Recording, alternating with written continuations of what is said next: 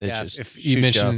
so maybe I should just say the word vaccine right when, uh, right when. Hey, everybody, welcome to Bros, Bibles, and Beer. It's episode 204. This is Jeff and uh, Andy. How's it going?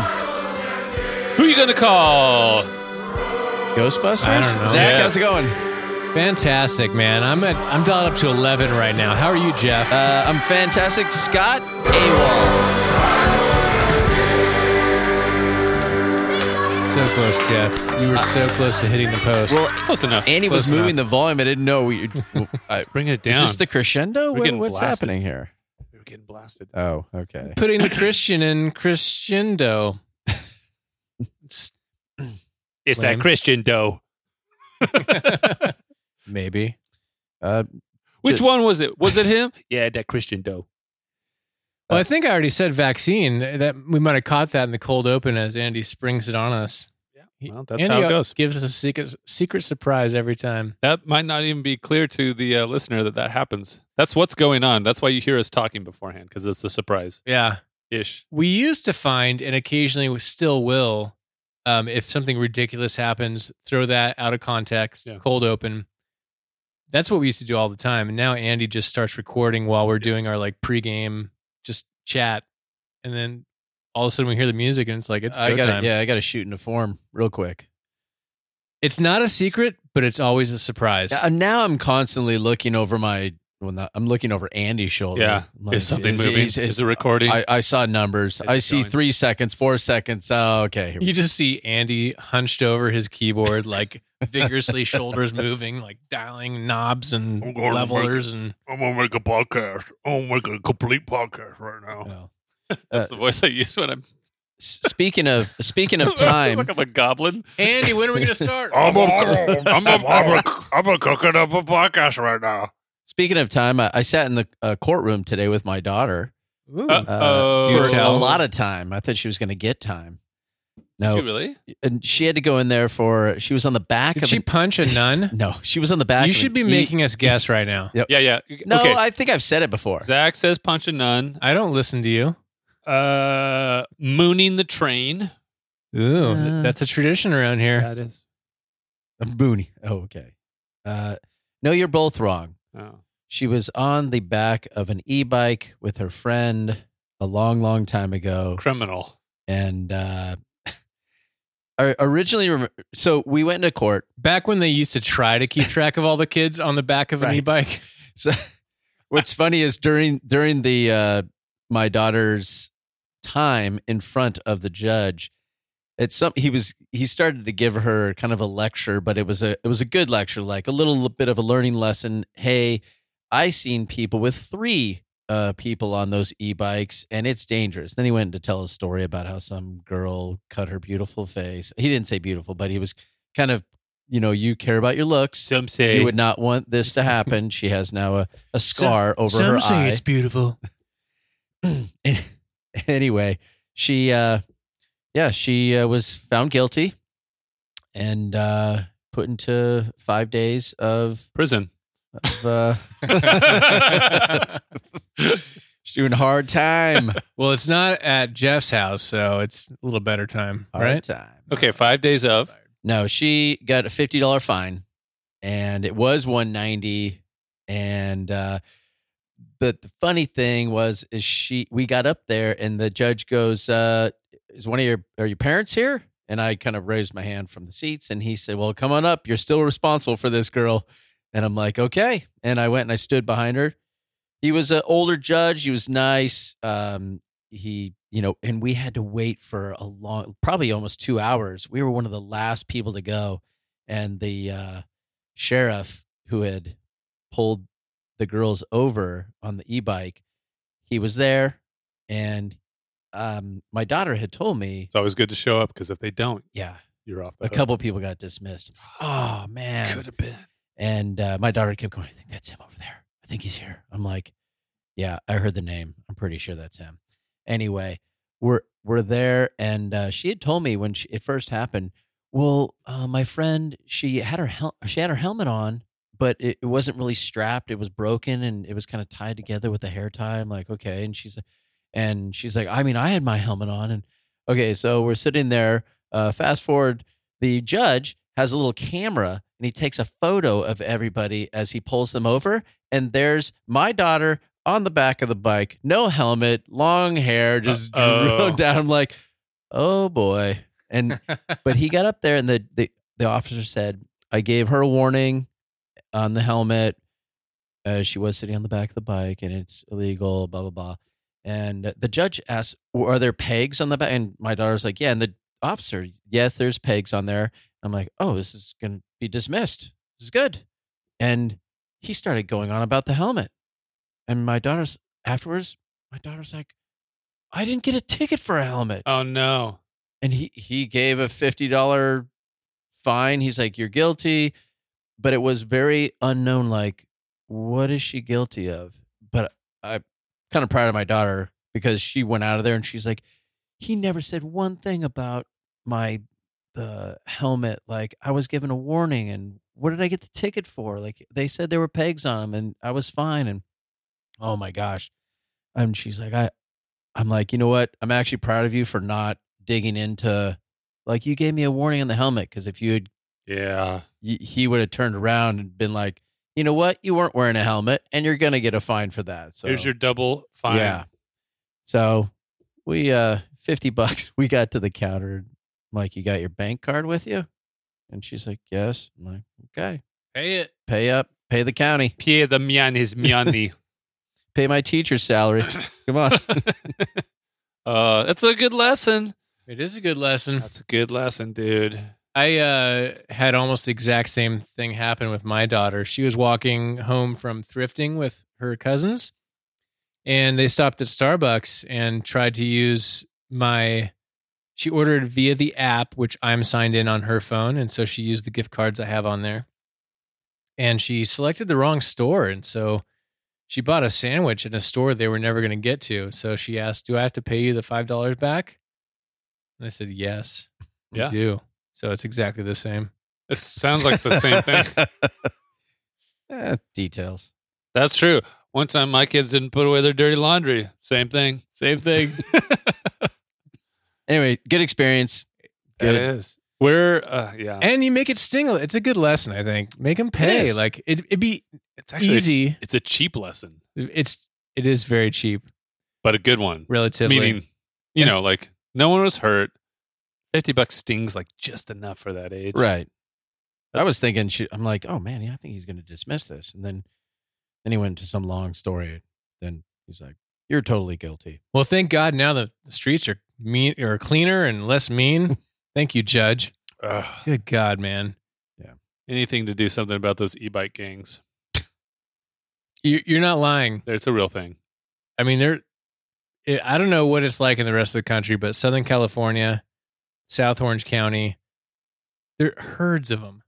Your gang is a better word. I San mean, Clemente is the worst. On the coast, yeah, down here in San Clemente's South the Orange worst. County, totally. And on paper, it's awesome. Hey, my kid who is responsible enough to like move about the area doesn't have to walk somewhere. Bike, great. But when you multiply that times a hundred thousand, it's like just roving gangs of There's a lot. but they They're just like drive in the street like everywhere. motorcycles. Yeah. yeah. And they're like starting to wear leather now and like it's weird. It's I got tattoos. Cross- I don't Crossbones. feel safe. Yeah, get off my lawn. The tribal tattoos are coming back in full force. Back in my day, we didn't have electric bikes. Yeah, I don't give I don't give a crap if my kids don't wear helmets when they're riding their bikes or skateboarding or whatever. But when I'm when I'm looking at that picture of my daughter on the back of the e-bike, and I'm As thinking, Jeff at I'm like Oh my 30 or 40 miles per hour. If my daughter falls off, if anybody falls off uh, that e-bike with your friend, you just in control, you just get flung off, you're toast.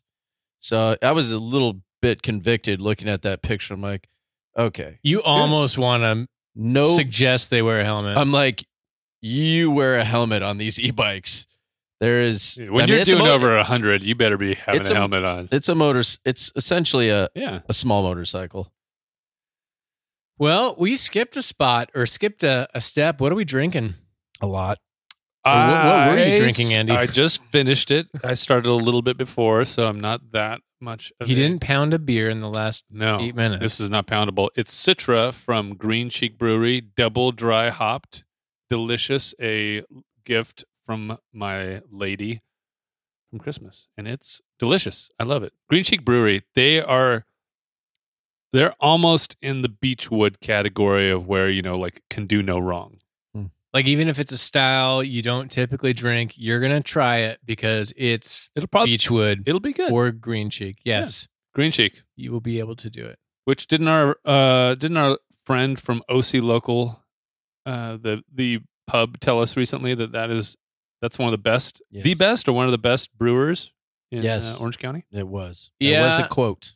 I could be wrong. I believe they they migrated from Noble. Yes. They were a brewer at Noble. I don't know if they were the head brewer at Noble. These are all local Orange County breweries. It's a burgeoning, bustling brew scene. You could probably find it Come and elsewhere. visit. Though. It's good. Oh yeah, That's how good. I've Jeff? got, I've got, I've got Gimme, Gimme, Docent. been mentioned before. yes, Another local docent Go brewery to in San Juan. And by the way, we did that impromptu meetup a couple months ago. Feel free to hit us up if you're in the area, and if we can feel reasonably sure you're not a crazy stalker and you wear a bike helmet, we might meet you up too. Meet And up if you're a too. crazy stalker, we'll send Scott. If we can swing it, well, ding it. That's what that's the new saying. I'm trying it out. I'm trying out new sayings. All right. Well, well, that yeah. Well, he just tried it. what do you think, Jeff? swing it. We I'll just se- I'll just segue to why Scott's gone. Scott's picking up a uh, We'll it. mattress. That's why he's not here. He's hundred percent committed to Bros Bibles and beer. The other one just had lost its softness, is what I heard. Just uh, you could hear it when you sat on it. There Oh was more of a crunching sound than a warm. Euphemism. I want to imagine uh, Scott doing Key and Peele on the mattress uh, at the mattress store. Uh, what, did, what does he say? He, I think he does have that good D. oh my gosh. Ridiculous. Um. So How about you, Christians? How about It's- you, Christians? Oh yeah, and I'm drinking the same thing as Jeff as well. I got a, a little sipper of um, what was it? Boulette. Bullet Boulette. Boulet. You've got the boulette. Yeah. Okay, so there it is. So on the heels of the last episode, Carrie Robinson, who um, inside information, what we were trying to get on tonight, not related to the last conversation, but just to hang again because he's a good conversationalist. He brings the best booze. Yeah, go back. It's an engaging. That uh, too. engaging I'm not gonna lie, Carrie, man. It's you bring that tequila, man. It's hard to turn you away.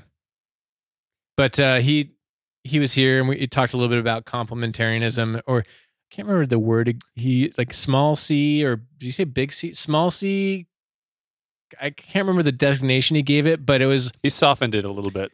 yeah, it felt a little bit like and and I'm gonna caveat this because that's what I do, but it Actually, you just caveated your caveat. That's weird oh dude because that's what I do. Inception. oh my god It was a caveat within a caveat. that's worth a, A drink. drink. Raise your glass, Jeff. Peer, peer Gimme- pressure. Gimme's all around. Greatest piece. Cheers. Okay. Um. So before I incepted my caveat, um, it's gonna sound. I, I none of this is meant to to be like dismissive or belittling, but I thought it was very interesting how he def- he defined his version of complementarianism because his wife is a pastor with him at their church, which is something that generally complementarians are totally against. Yeah. But he was very firm on the order of things that as he sees it, God, husband, wife, like this hierarchy of the order of things. I I don't know. I just thought and I just let him go. Like obviously he knows we it was mentioned that there's disagreement. We didn't have it out or anything, which is fine. I mean I mean, I'm happy to have it out with you, Carrie, anytime. But I'm more interested in just like why that? Like he's they do a thing with their church that some more conservative Christians might see as a slippery slope towards the dreaded liberal Christian Christianity because his wife speaks in church, which is still a thing. Like around here, even the conservative churches around here, it's not that big of a deal, but in most of the country, it's still a big deal, which I'm continually reminded on because some somehow on my algorithm on Twitter, I see a lot of uh, church fights. Are you on Twitter a lot?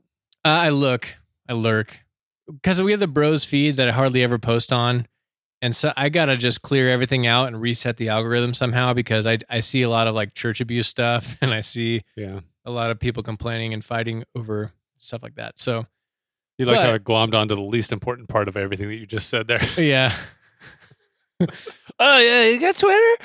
Oh, that's cool. yeah. Anyway, so big C, little C. Oh well. Um, but and part of that is because of that algorithm, I do see the church abuse stuff, and you know, a lot of it is is just like you got to take people's word for it or not. But I think there's enough out there that Wait, sorry, you- you're being too vague. okay, now. well, so Chur- church abuse. so I'm tying it back. To, I'm going to try church, church abuse back to carry our. I'm just kidding. okay.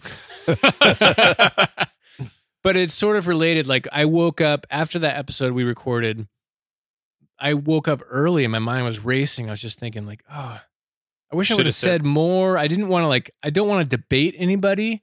I Yeah. like the back and forth of different takes, as long as it's we want to learn from each other. Oh, you got that tingle that Scott gets, and he acts on it immediately and doesn't stop. Yeah, but and forgive me, Scott, although you probably won't listen to this. In your best moments, Scott, you can argue incredibly well and it's awesome and good natured. And then but there's been a few times where Scott and I are like we get to a point where oh, we we're not learning from each other at all. We're just trying to win. And that's what I was I like hate doing that. But um so just thinking one of the things I thought of is like the need to have like the rules of well it says in the bible and here's what god wants for order and um hierarchy in the household and which is fine with me um as long as things are working like there there are aspects of my relationship at, uh, with my wife that look more traditional because generally we like we play to each other's strengths and sometimes that looks like the traditional household and sometimes it's like Lisa's got strengths that I don't have that I defer to her in a way that might make some people uncomfortable and but I don't I don't need it to be one way or the other. I just let's let's like let's make the best fruit from this tree that is our relationship. Um and so like I, I don't have a problem with people that still have the traditional stuff or or believe that God teaches X, Y, and Z about God, Christ, husband, wife. Um, as long as it's bearing good fruit. And so I, I want to throw that bone, but the problem is, and the thing I woke up thinking is like, man, when it goes wrong though, it goes so wrong because the weight of God and eternity is behind it. And you there's so many people that are like have abusive husbands. The husband apologizes, the wife is forced by the church to stay in the relationship because because it's her duty to forgive and then the abuse continues and uh so that's my only like well that was the big one where i was like that's my worry about like being super concerned about like the Bi- the biblical authority and what god says about running a household and like when you're too strict on that just don't lose sight of like how is the fruit of that tree of your relationship how does it play out in real life and if it needs to change change it Uh, and like even if it has to change how you interpret the Bible. So I don't know if that makes sense.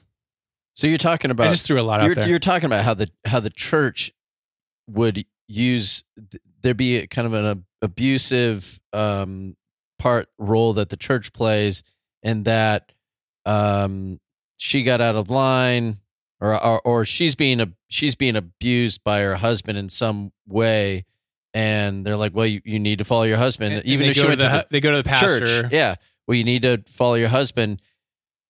Right. There there's abusive. That is not Christ like. I mean, obviously Right. the Christ like would be like, hey, the husband is supposed to be following Christ and and you know And that abuse would not happen. You're Right. you're right. And I'm not putting that on Carrie at all. It's just Carrie. and he would agree. He would agree with that. Yeah. like a, a I- husband. and I, needs lo- to- I love yeah. Carrie. I think he. We should have him back on. We, I think We we, should. will. We tried. We did try. It's your we'll fault, try again. Carrie. We'll try again. I'm going to keep talking about you until you come back on. We'll guest bro you back on here. Yeah, so it's not about him per se. It's just he he cares deeply about what God has to. Well, he would call God's word, the Bible, cares deeply about that, and no no diss on that.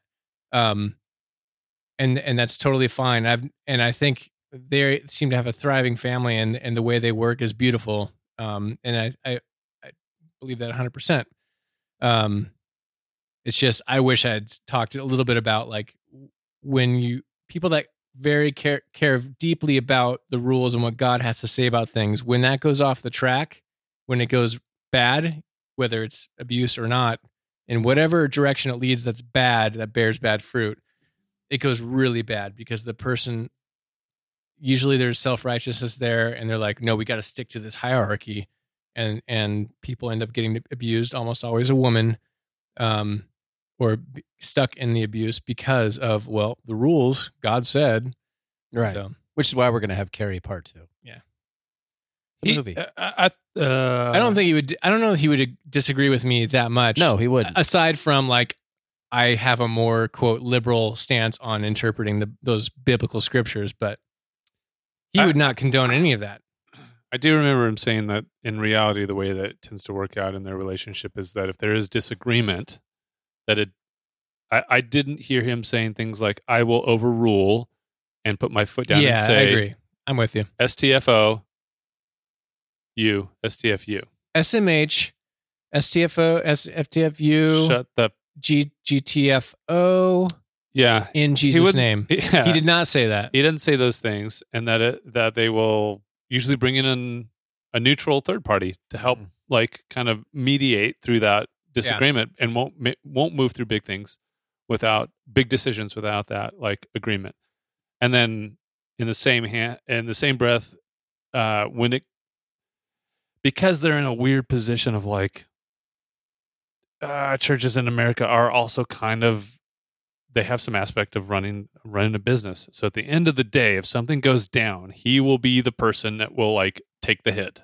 right right. Um, and so it that like the way that it, if you didn't put labels on it of complementarianism or things like that, it doesn't sound wildly controversial. And the way that I see him and his wife Megan acting in their lives doesn't doesn't freak me out. At the same time, like I don't, I'm okay with it not looking exactly like any other like my marriage looks. That's okay. That's right that's fine. It doesn't have to.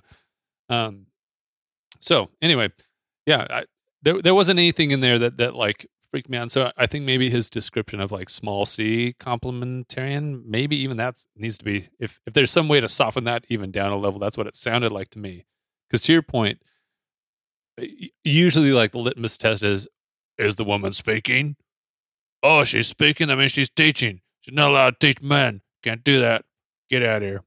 Like that's the that's the usual one, right? Keep working on those Yeah. voices. That's the that's the next one. I do have a, a friend that uh, I, I visit. This is years ago. Visited the church. They're very conservative in terms of all that stuff, and I, I said, "Well, you did. There was a woman that gave announcements, like she's spoke in church. She Does taught that- you she taught you about what was happening this week. Does that count? And there was a, a slight nod towards, yeah, we might have to think about that. I'm like, what? Really? That's the end. Really? Announcements is the end. They stood on the stage. Were they Sh- elevated above the audience? I learned about what was happening this week. Oh no, she got me. Oh. The slippery slope of liberalism starts with a woman giving announcements. But yeah, I love I love Kerry, and I, honestly, when he defined his version of complementarianism, and then we can move on to everything else you guys want to talk about, I was honestly a little surprised, and it was a little refreshing because it's it's a different spin on it um, that I did not see coming. Speaking of seeing things coming, Jeff, What? I don't know. You didn't see that coming, did you? No, I didn't. Deer in the headlights here.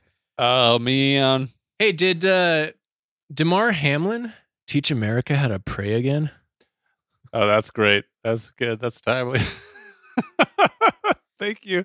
Thank you, NFL, for allowing prayer back on the field. We appreciate it. Jesus appreciates it too.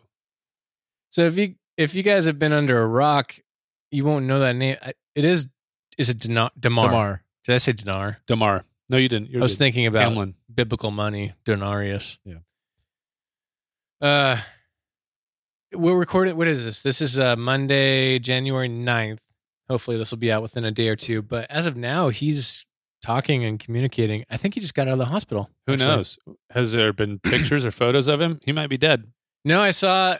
I saw. His Speaking of Twitter, you saw his twin. I saw a fuzzy. I saw his I saw a twin. fuzzy picture today. I saw his twin in a hospital bed. out of focus, photoshopped. I'm like, how is somebody? Why are they not talking about miracles? The guy was out for nine minutes. That's, I mean, after nine minutes, after three or four minutes trying to res- sorry, resuscitate my mom, they're, they're like, it's too late. They're pretty much like, no, like, couple minutes, four minutes, you can't do anything. Nine minutes, the guy was. Uh, I'm like that Mm. it- it's a if he is alive and well and walks out of the hospital, someone's got to start talking about miracles, especially if he, he's not hasn't been damaged in the brain or anything. I'm just. I'm waiting for Heaven is for Real featuring Dinar Hamlin. um, can we joke about this a little bit? No. Okay. um, I mean, I'm not they, saying it was a good they're joke. professing that he's alive and well, and If then the sa- and in the same sentence, they're like, and he's in critical condition still. Like, So what? if you've been sitting under a rock, it was a football game, and he tackled slash actually tackled an offensive player, but more of the offensive player ran into him, took a blow to the chest, Looked like a routine play. chest chestish area, fell down, popped up, shook his head a little bit, and then like collapsed. And then Collapsed like trust Just fall, out. like a trust fall. Just like Yeah. the switch, light switch went off. Yep. And then, which you were watching live at the time, right? yes. I was uh I can't remember what we were doing with the family, but then Lisa was seeing all these social media posts about like they need to cancel this game, cancel the game. I'm like, oh great, who got a concussion? You know, somebody got a bad injury, Right. and that was like that was haunting watching that. What did you think, Jeff? Uh, it was pretty surreal. I- I've only seen stuff like that in movies where someone gets shot and then just collapses. I'm like, holy mackerel, that guy is done. I'm was just in the moment. I'm like, he's done. I'm like, I think he just had a heart attack right in the middle of the field, and it wasn't for a while. I don't know if it was many hours or the next day or two that you know they started talking about cardiac arrest. I'm like, yeah. I'm like that was no like vertebrae thing. That was just like They didn't show Boom. it on the you didn't see on the feed CPR. Did you ever see that? you could not see it, but you you were you could see the players, and they were distraught after like five or six minutes. Like he's gone.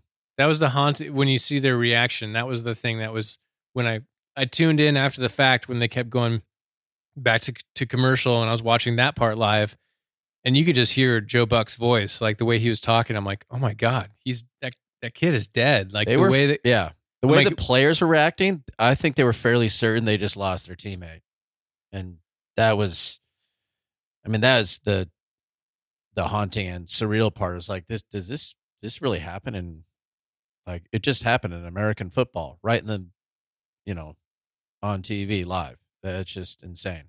It's Right. been happening in European football for two years. yeah. I, of course, careful we're to get flagged for COVID-19 misinformation. You already said the magic word. of course, we started. I mean, that was the first thing. Like, oh my gosh! And my wife just went ballistic for about thirty seconds. Well, on that note, I speaking of Twitter, I'm trying not to say the word that'll get us flagged. Oh, uh, it's already. I'm Yeah. going to echo Andy from 10 seconds ago, Jeff. Yeah, You should really listen to your co hosts. I don't listen to you. You don't listen to me. I don't listen to you. okay. Scott we're has even. taught us well. Yeah. Um, What? but Biden? Biden here? Biden, what do you think of uh, the Hamlin injury? yeah, I'm more of a turkey man myself. It's ham, ham and turkey. It's good. It's good. You have it on Thanksgiving.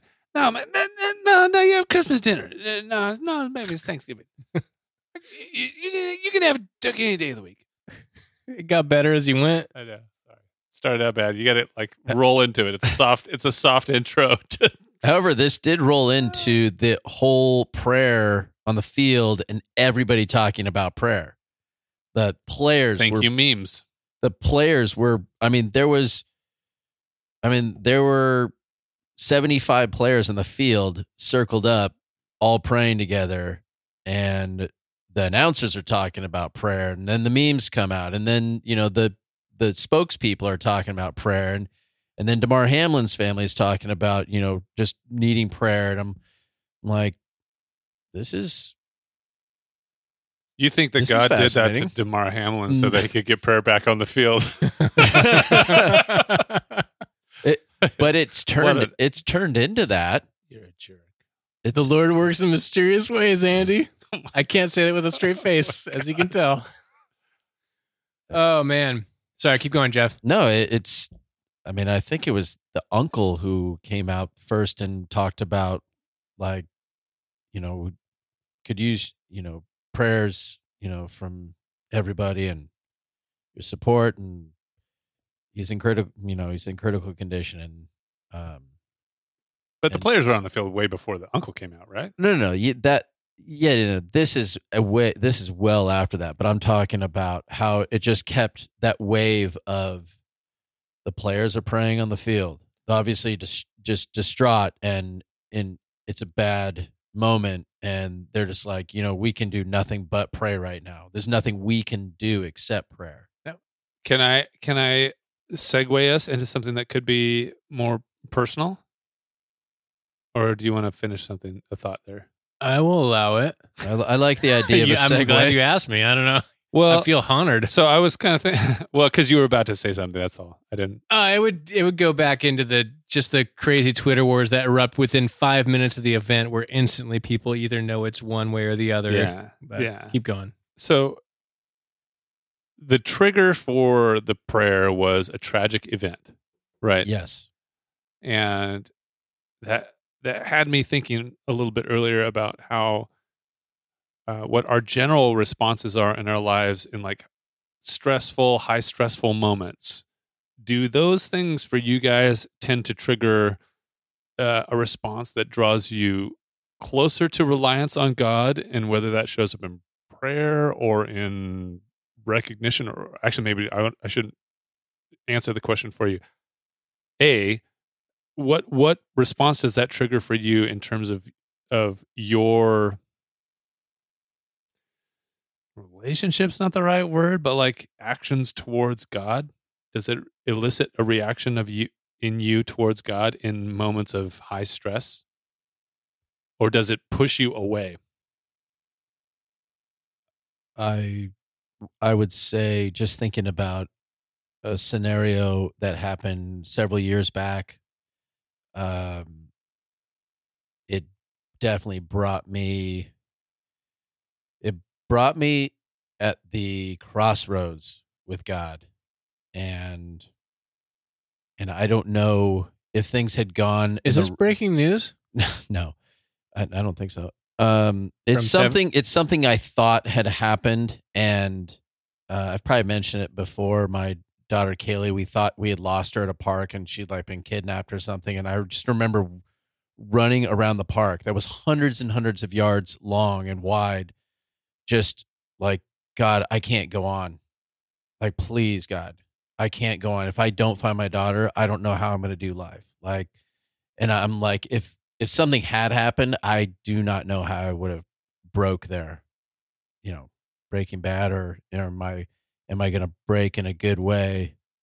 But in that moment, I- I'm like, I felt like I'm gonna about I'm about to lose myself, and uh, I don't know which way that would have gone. But you don't know until things happen. Oh, and this is like Capo Beach. There's like parks. No, this is this No? wasn't. No, we were on a trip. and we are on our way home, and we were like two hours away from home, and stopped at a park. But it was an unknown area. They were deep in Alabama. Woof. It was an unknown area that we we weren't familiar with, and there was all openings to you, people could just walk off into the neighborhood, like different exit points. There was five or six different exit points, and all the while, my I know I mentioned this a couple years back. My my son Again, Christ- back to us not listening. but Christian- continue. was praying that whole time. Like he was just praying. He had stopped and and got on his knees and was just praying. And um while I'm like kind of flipping out and she ended up being she ended up she was hiding somewhere and was just scared to come out because she heard me like, Kaylee, where are you? And like uh, just flipping out. But Oh in that, I'm like, I have no idea. I, I mean, I have no idea. You don't know until it actually happens. But I felt like I'm going to tear away from God if my daughter is not found. Um, But in the moment, uh, so before a potential terrible outcome like that, in the moment, are you drawing closer to God for reliance or are you pulling away? Probably with, I'm probably drawing closer to God and, and it's very, like, that's very scary that I'm going to go and go through this moment and I'm drawing closer to God because it'd be I would know I'm drawing away from God if something like that is happening in the midst of it and I'm just like Mm. flipping out. My first thoughts were God, please. Like I'm Yeah. praying. I'm like praying as I'm running around the place. So um like that's a very different response than like you know a, the secular world. They wouldn't be running around like god, god please they would just be flipping out. And so i guess there's some literally in the moment i'm like how i'm i'm actually processing how life is going to go on god if i've we've lost our daughter and like uh, she's been kidnapped and i'm literally trying to figure out how i'm going to do life but i'm speaking to god at that moment. Seems kind of odd. It's a weird thing but i don't know in the moment i'm like i'm i'm drawing Your reaction. to god. Your reaction is to draw right. closer to is reliance. yeah. Which was the general reaction of like all you just said this term the secular world like with with damar hamlin people that would never talk about prayer often like if an announcer talking about prayer and praying for people is just if that was a consistent part of the broadcast they would they would be gone. Like we can't have that type of behavior on an, a normal broadcast because like we're not one we're not for one religion or another. We got to be like generic down the middle. But when a guy has a freak accident heart attack on the field and like you're not lying. He was like they were doing cpr for like eight minutes. It's a unique Yeah. one off for sure. it's, it's a one-off. But what it showed was though secular world like vocally and publicly we are all praying for we cut right to our roots like Yeah. it goes deep So people that aren't normally religious or don't consistently have a prayer life, and um, maybe now I'm talking about me, but it's hard to say if we brought can. to prayer. Yeah, if we could thoughts and prayers. Now, n- now mostly just thoughts.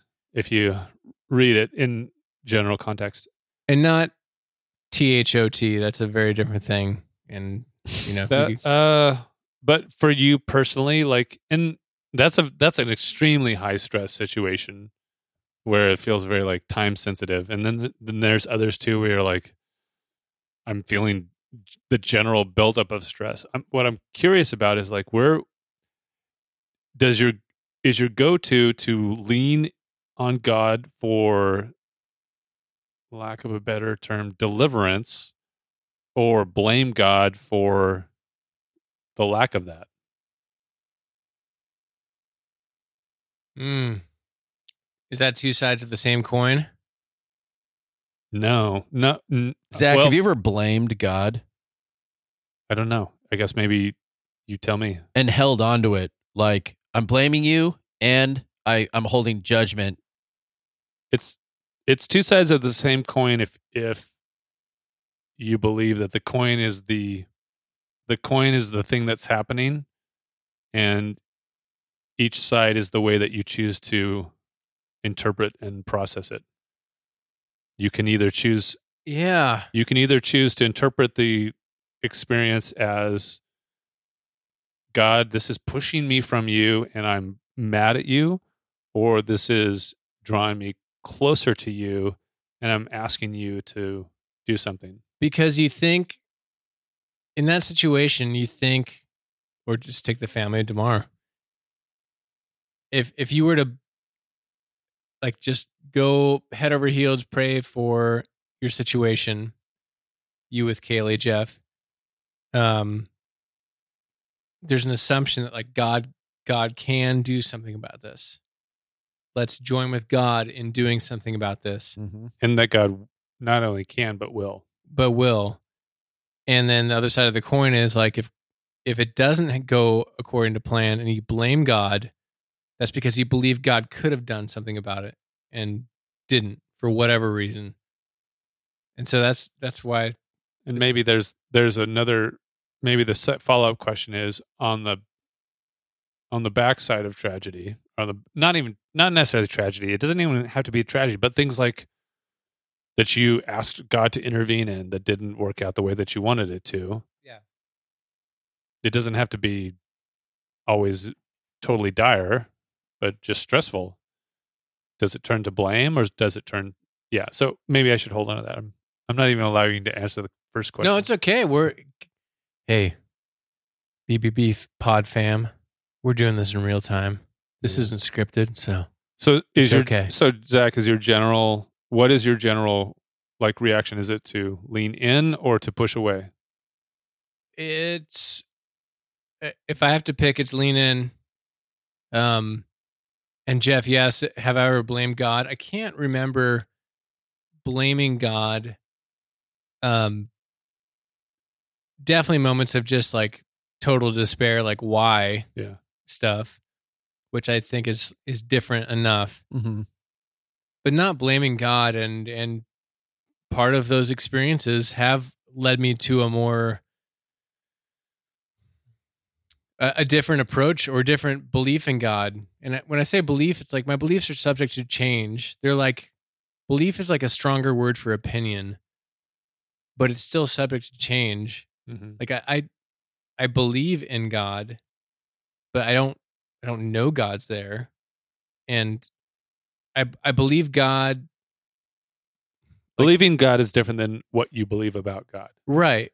But what you believe about God gets revealed in in what you practice. Yeah. And that's the the the rub with this thing is like for the family of Damar or when you're thrown into a situation Jeff, the heartbreaking situation with your mom, the one with Kaylee, um everyone has their version of that. It doesn't have to all be super catastrophic, but regardless, it's like when the shit hits the fan, like what are you doing? Yeah. And I think that reveals what I know I'm, I'm expanding on the question No, I haven't really answered, but that is the question though. um, and so I I do. what do you do? for for me personally? Like when I look at other people, it's easy. I I, I don't see God as like, well, I'll withhold this. I could do that. I could do that for those people if more people would pray.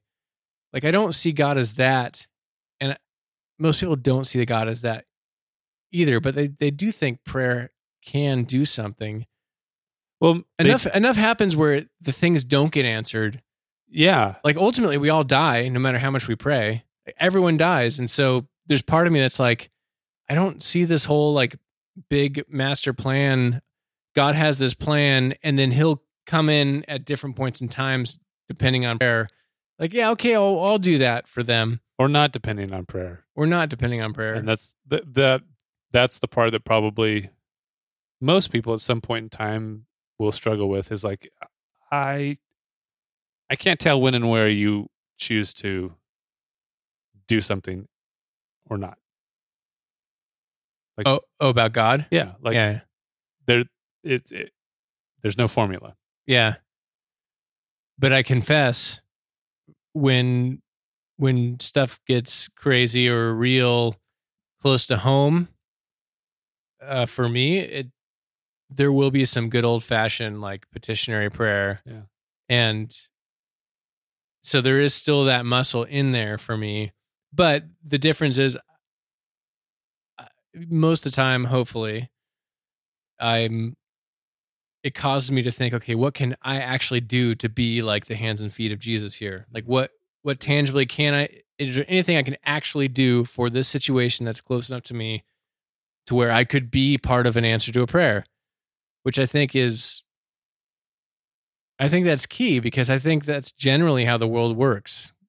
Like miracles, if miracles happen, and maybe one happened with with uh, Damar, but by definition, like they, they they don't happen. Otherwise, they wouldn't be special, Right. right? So when, so I guess my default is, uh, like less of just praying for oh, that person asked me for prayer. Let me just I'll throw a prayer out there. It's like no, how can I encourage that person to help them on the thing they were asking about prayer? Does that make sense? Like it's yeah, like it does. it's like don't don't just throw it thoughts and prayers like andy made the comment thoughts and prayers and i think It's like an application. People are done with- yeah. In in like you were asking for prayer, and it was X, Y, and Z, and so uh, how I could actually help you a little bit, or steer you in the right direction, or here's what you might be able to do, and because a prayer, I mean, in many regards, is someone asking for help, and I mean, essentially that's what they are asking for. They're asking for help and and comfort and peace, or actual action to you know that needs to to take place in order for prayers to be answered. Um Adoration, confession, thanksgiving, supplication. it's a lot of syllables there Acts. It's an acronym. It's how you learn how to be a Christian. well so that you just proves so that you, i'm out you draw you draw near yeah I, I do find that i do as well yeah i do and it's almost like i'm embarrassed because i well because i know i know how much of my day to day i'm not i'm not praying every day in the way i used to you feel cynical Uh, about it No, it's more agnostic in a, a way of like I I trust I just want to be aware of what I can do when when a family member shoots the the family text with a prayer request. Oftentimes it's not like, oh, I'm not just going to pray for that thing cuz I I don't currently I don't have the belief of a God that's like, well, I'm just waiting for Zack to jump on this prayer chain. It's and the then we can yeah. do it. I'll pray for you is the second biggest lie behind the internet's LOL. Yeah. Yeah. That's why I love the actual LOL. Like when I And I'll he say just like LOL'd right LOL. now. Yeah. did. He just he just made himself LOL. Is that acceptable? I agree with you though, Andy. But there is like if I if it's a family member and they're asking for prayer for a person and then I have an, a tangible reach that where I could whether it's just encouragement that actually gets to the person or if there's something I can actually do to help. That's how prayers get answered nearly every time, dare I say, because miracles, if they do happen, are rare definitionally. I think when I have that, Be the change, Andy. I am the change. I could use a little change. You draw near andy I I think that I tend to, and it's a, similar. Like the the gut reaction, without me trying to process it, is is it tends to go directly to God. How do you? How can you? Uh, how, can, how can you step in and save save a situation that I don't see anything that I have control over? And maybe that's the like key piece of the formula for me. It's it tends to be in situations where I'm like, dude, I I don't have I don't have control over this right now. This feels way out of my realm of control. And so because of that, I I'm I'm asking God, I need you to do something. Please, please do something because I can't do anything. And as like each of you guys were sharing, I was thinking about this. I'm like, man, there's that phrase that's gotten really popular probably within the last like 10 to 15 years uh, which is partnering with God. We need to partner with God to do this. And You um, need to come alongside God. it sound it sounds nice, but it's it's kind of a weird phrase, and it it's cliche at this point right now, right? Like it feels like in in at least in Western churches, it, yep. it's a cliche. I just feel like your podcast doesn't love on God. but I don't like it's a concept that's really hard for me to pin down of what that means. And and I'm not trying to dodge the question. So the, the direct answer is like in in times of stress, my inclination is to lean in and I will when I when out of control, God please do something. I don't know what else to do. Like I need you to step in. Um but the implication there is is otherwise I've got this handled. I can take care of this. And the fuzzy part for me is so when is it me partnering with God to handle this? Like you called it the hands and feet of Jesus, Yeah. which is like kind of another way to describe it, right? Yeah. So Did I just I use Christianese unintentionally? yeah, Sometimes gross. it happens. That's why I had to step out for, for a second. but you know what I Andy mean? Wynn threw up. I had to step out and throw up a little bit. Um, no, but that that part is. I remember talking with a friend recently, um, who's a professional Christian, and he and and Speaking was, of gross, well, potentially, potentially, not always. he's the least gross of all the uh, professional Christians I know. Um, no, I know lots of professional Christians. Most of them are not gross. Uh, Same. shout out Kerry Robinson, professional Christian. Oh, you you were gonna leave it secret at first. it wasn't. It wasn't him. Wasn't him. It Oh. actually wasn't him. okay. Uh, so that, but but I dropped that line. I was like, well, maybe we just need to partner with God on this one. And then I paused and I went, oh, gross! I just said a total cliche, but Christianese. But that part is weird. Like, and I think that's that's something that mm, I don't know too many churches or teachers who spend a lot of time on unpacking that. Of like, okay, so there's a reliance on God for things land in some category. And then there is personal responsibility. And then there's this like middle ground of shared shared responsibility with God where somehow together we're we are we are partnering. And like so what is what is that? What is that? What is partnering with God? Are you asking us?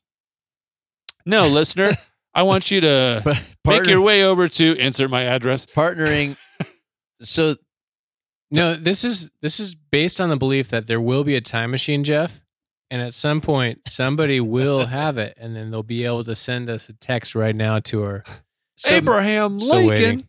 so many years ago, somebody introduced me early on in my belief and following of Christ that you need to be asking God, like, Back when you were a Trump what do you, ha- what do you have for me? He's Like, what am I- Christian. like to be God to be a conduit like but to also figure out like what is it that God wants me to be doing with with my family with me, God. my wife my finances my job like my friendships or even strangers like and and partnering par- I mean the phrase partnering with God seems like that would kind of define that like what does God want me to do uh Yeah. today um I like that you're. Yeah. I mean, Thanks, some, thanks, thanks for not getting us hung up on the the term. The term maybe is a little bit like messed up, but or overused. But you're saying, who's God? Who who am I supposed to be? Who do you want me to be today in the world? Which is a partnership. I mean, that's a big It's umbre- both. that's a big umbrella because it can just be not who do you want me to be today? It could like who is there is there anybody I should be connecting with today? Like Yeah, that's who Just- you are, man. and maybe someone said, you know, maybe God's you're hearing back like God's like you just need to have You just your to eyes open and cut your- that guy off on the freeway. Hey, when something like like that happens, you never know. Teach him a lesson. You He's going never- slow. You Should have never bought a Tesla. know. Yeah. Get out of that Tercel, that '98 Toyota Tercel. Nobody drives a Tercel. You never know the conflicts, the partnering with God that might happen in the middle of a conflict with someone where things actually flip and next thing you know you know you're bringing someone to christ and you had a fat argument with them L- something like that that would be partnering with god in some random moment that can happen And so, piggybacking on that, like you asking God, "What can I do? Like, what do you what do you want from me now?" Like, there is really good data.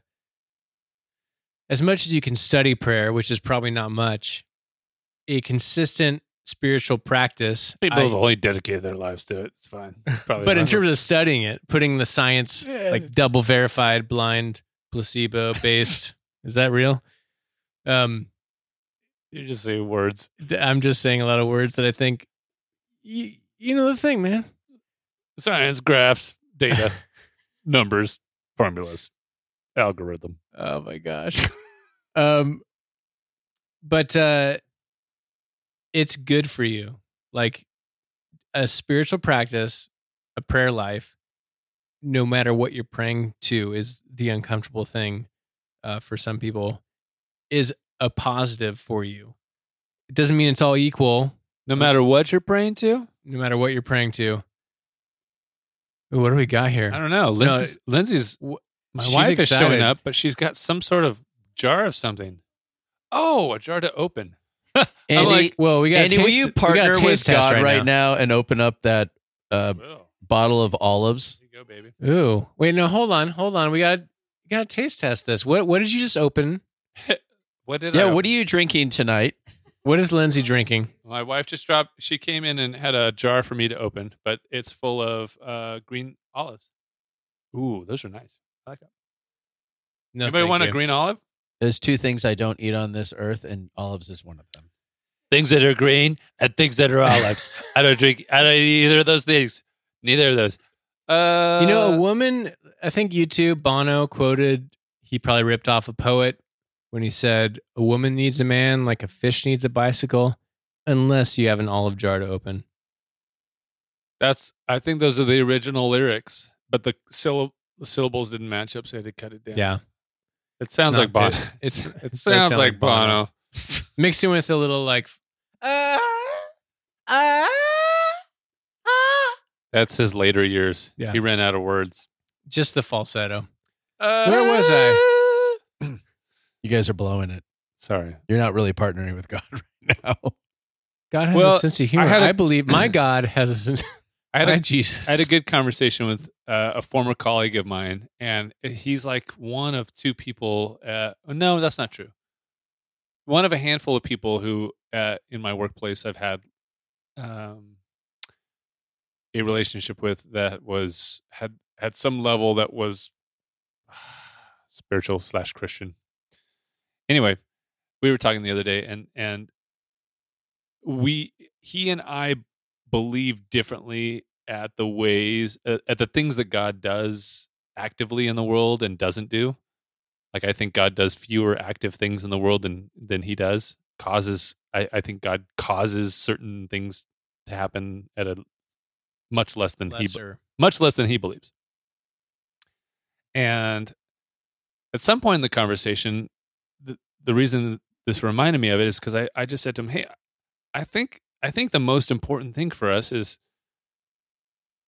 God is wanting us to figure out the, person that w- He wants us to be. He He wants us to learn that, and if we can be the be the person He wants us to be, then we can react and do the things that that He thinks are the right thing to do in the world, and and ultimately love the world the way that He would want the world to be loved.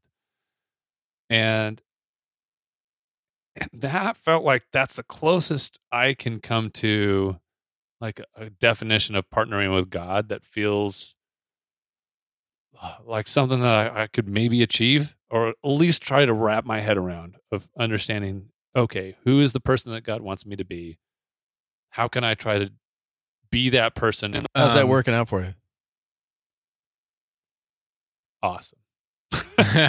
Uh when it works it works. When like if i pay attention to that if i do that it seems it seems to be the right thing. Um and i feel like i've got a pretty good internal like temperature gauge of when i am and am not doing that like like I know when I'm being an asshole and when I'm struggling and pushing to be the person that like I feel like God wants me to be. So it doesn't I guess I'll put it this way, it doesn't feel mysterious. Like it doesn't feel like I've got this like special It's more tangible. there's no code that what is the thing like no uh how can i be a better person to this person today? How can i help them? How can how can my initial reaction be loving towards them? It doesn't mean that i have to be soft or it doesn't mean that i have to like not push for or, or deal with difficult things or conflict but it how can i oh my gosh it's wwjd it is Again, It's well- stupid, well- but well, it's, it's stupid real, because though. it's been knocked down to a to another cliche and a wristband. But like, Also, Daniel Tosh joke where he would light him on fire and send him to hell. I think that was in reference to people talking in a movie theater. But that's you know ultimately that um the interpretation of that feels much easier for me on a day to day basis than it is for me to like try to like weed my way through the will of God. And maybe that's probably because uh, actually I don't even know if I believe that too. Because I don't think that the will of God is something that's so like I love this. I don't think it's so specific. I don't think the will of God is like, oh, uh, yes, this uh, I'm ordering these exact steps. It's paralyzing. The will It's- of seeking, Well, it's seeking also- the will of God can be paralyzing. It can be paralyzing. It can also be uninteresting if you're trying to like narrow it down to a level of like God made me stub my toe so that I would not cross the street, so that that bus would not hit me. Well, oh, maybe, or maybe like there has to be there has to be some level of the world that just operates out of chance. Otherwise, Random number generator. Otherwise, we have we present ourselves with a much bigger problem, which is the problem of evil, because now we're saying that God is causing evil. Right. Which then leads to like how powerful is God if he can like stop the evil from happening. This is this is the rub, man. It gets really sticky really quick because if if there is chance in the world, like can God change that chance? Chance? Um why doesn't he do it more often? Or she, Scott. I know Scott would want me to be more inclusive but but uh but it, it, And for me, really is we are touching on the cornerstone of the problem of just everything right now. And the thing that comes down to for me for me the the way that I can like sleep at night on this question is uh free will for humans is so is so important for God. He's willing to make that trade of giving up. It's not it's not can he it's will he. So the the ability exists. It is his choice to not act on that ability because the trade would be free will for humans. And so because he because free will is of such high importance, um, he will choose to allow brokenness to exist in imperfect world and shows up in tragedy and and ultimately evil. yeah Allowing evil to exist. or maybe yeah And- well that's that's my rub is like is allow what does allow mean You're like free will isn't free will if if if somebody is allowing something to happen to other people that they don't have control over they don't have free will so that's like taking it one step further into maybe god Oh, that's different though. that God, the God that can't, getting into the uh, open theism, Tom Oord, Greg Boyd area of like God's nature, God love, God is love, and love can't control. Therefore, like yes, there is free will. That's where I don't actually free. and that's where I don't agree. It's Yeah. not that love can't control. It's love chooses not to control. The the Or choice not Picks its spots. Yeah, or picks its spots, but but like you're what was We all do as loving parents, right? And we're super loving, aren't we all, guys? I could I yes, I could take away my daughter's keys for some reason that people could justify, but is that the is that the right thing for me to do in that situation? And can versus won't, and that's why actually I, I believe often love is stronger in the decision when it's won't versus can't because can't is actually hey, there's nothing I could do. It can exist outside of love. Sorry, couldn't have done it. This is really that's that's. I, Uh, like- I like that critique. Like I, I don't know how comfortable hands off. I am personally. I wasn't even there. Sorry. I'm not sure where I land honestly between these two. It's kind of a, a hybrid, and if I, as I confessed earlier, when the shit hits the fan, like where do I go? I go back to my roots, which is like I'm praying the shit out of this thing, and like let by your roots. let's fix this, What do you- fix this. What do you mean by roots? Ah, just old. Pray, pray for it. Make it happen. That feels like that's generally weak in the rest of your life. You know, in the rest of your life. So why would that be important to you in the most important times? Well, because you're just you're desperate. So you're like all your normal when you're at like you mentioned, you're out of control. That's the key. You're out of control. Yeah. Where do you go? Like you you hope, faith, trust in something outside of you to help you out with it. So Well, the Hamlin and that's my roots. the Hamlin football incident is a perfect example of what you're you're pointing out, or, or actually what you're pointing out, Andy. The desperation of like in that moment, like, oh, we're going here now. Like when this has been kind of taboo in mainstream media and all outlets that you know you'd see on TV or or read about online. It's like no, stay away from God and prayer. But in this moment, oh my gosh, this guy might die. Please, everybody pray. Tebow ruined is- it. Tim Tebow ruined it. I swear to God. Is it part of you connecting to a like a deeper truth? Is that a is I'm react sometimes saying like just reacting to your roots is it, it can be a dismissive way of describing it, but it also can be if we reframe it, it is Oh, I wasn't dismissing it. I hope you didn't get that. oh if, okay. Well, it felt a little bit like the like I'm just going back to my No- roots because no, you I'm glad you, you do I'm glad you mentioned that. yeah No, going back to my roots is like what what lies deep within me. Hmm. It's almost like like the core truths your that you kid know is old enough to know there's no monsters in the closet, yeah and during the daytime they're like, yeah, obviously monsters seen- they're not real. They're I'm dumb. in my closet Um, and this applies to some adults, as Andy is alluding to a little bit. But then when it's dark and the closet's not all the way shut, and you look at that dark closet, if you feel a real fear, it's like, oh, your actual beliefs are betraying your stated beliefs during the daylight, where monsters don't exist, but at night you're a little scared. You're a little scared in the dark, even though you know nothing's in there. You're scared something's in there, and so it's it's kind of like that's what you actually believe. There's a little part of you that believes there might be something in there, which is an example of like, like what did I do? Like, enough to generate a significant emotion right, and maybe even pray.